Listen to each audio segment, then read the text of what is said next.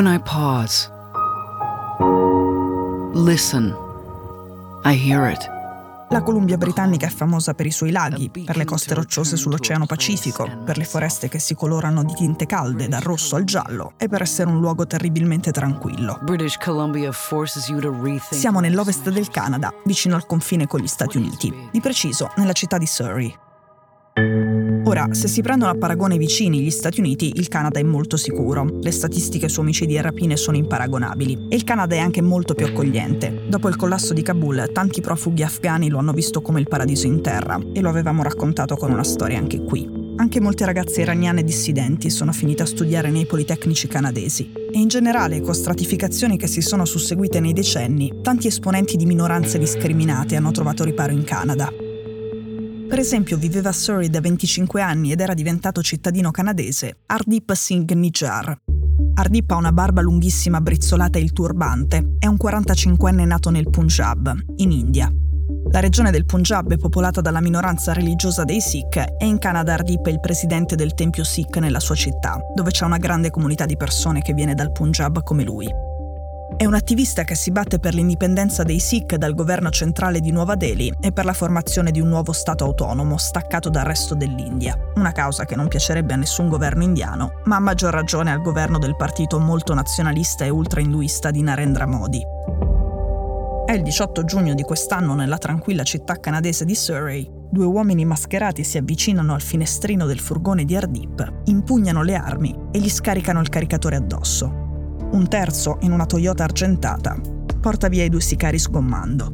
Credible allegations of a potential link between agents of the government of India and the killing of a Canadian citizen, Hardeep Singh Nijjar. Lunedì sera Justin Trudeau, il primo ministro canadese, era molto arrabbiato e ha detto una cosa quasi inaudita.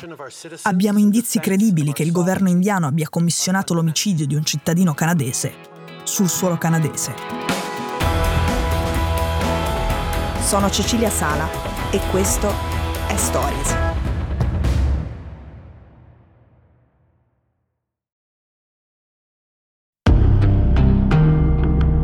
Andare a caccia di nemici all'estero per ucciderli, cioè la pratica degli omicidi mirati, è una tradizione brutale di alcune agenzie di intelligence.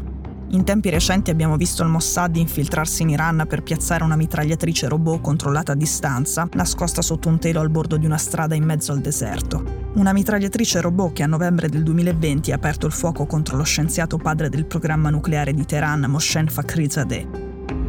Le intelligence iraniane e russe hanno dato a lungo la caccia a propri cittadini all'estero, i Pasdaran hanno cercato, anche in Europa, i dissidenti iraniani e poi gli esponenti di gruppi armati ribelli di estrema sinistra per poi sequestrarli, riportarli a Teheran e, in alcuni casi, giustiziarli.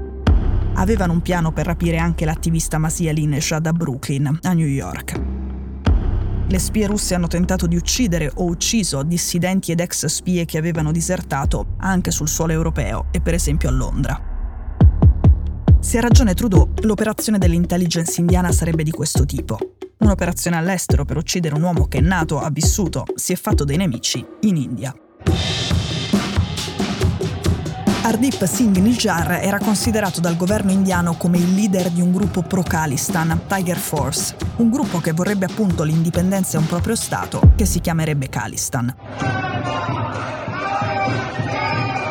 Nel 2018 l'India lo aveva accusato di omicidi mirati al contrario rispetto a quello di cui stiamo parlando, cioè ordinati in Canada e perpetrati in India, e di aver messo una bomba in un cinema, e aveva sequestrato tutti i suoi beni nel paese. Ardip diceva con forza che erano tutte falsità infamanti orchestrate dai servizi segreti indiani per costringere il governo del suo nuovo paese, il Canada, a consegnarlo.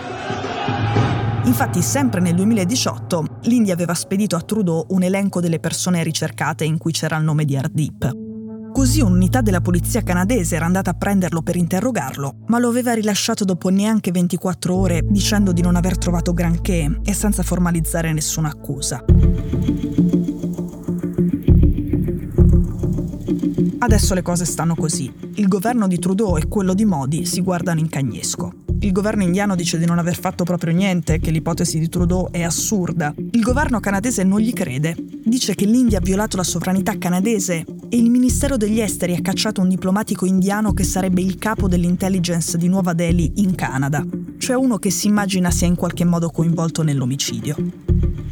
Canada vivono un milione e mezzo di indiani su circa 40 milioni di abitanti totali e quasi la metà di loro è Sikh. In buona sostanza, la lotta Sikh oggi in Canada è vivissima e la comunità Sikh canadese è arrabbiata, vuole risposte.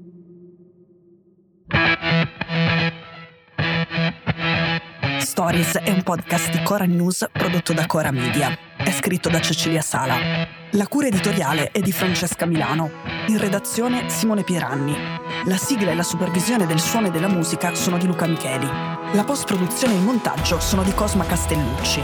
La producer è Monica De Benedictis. Le fonti dei contributi audio sono indicate nella sinossi.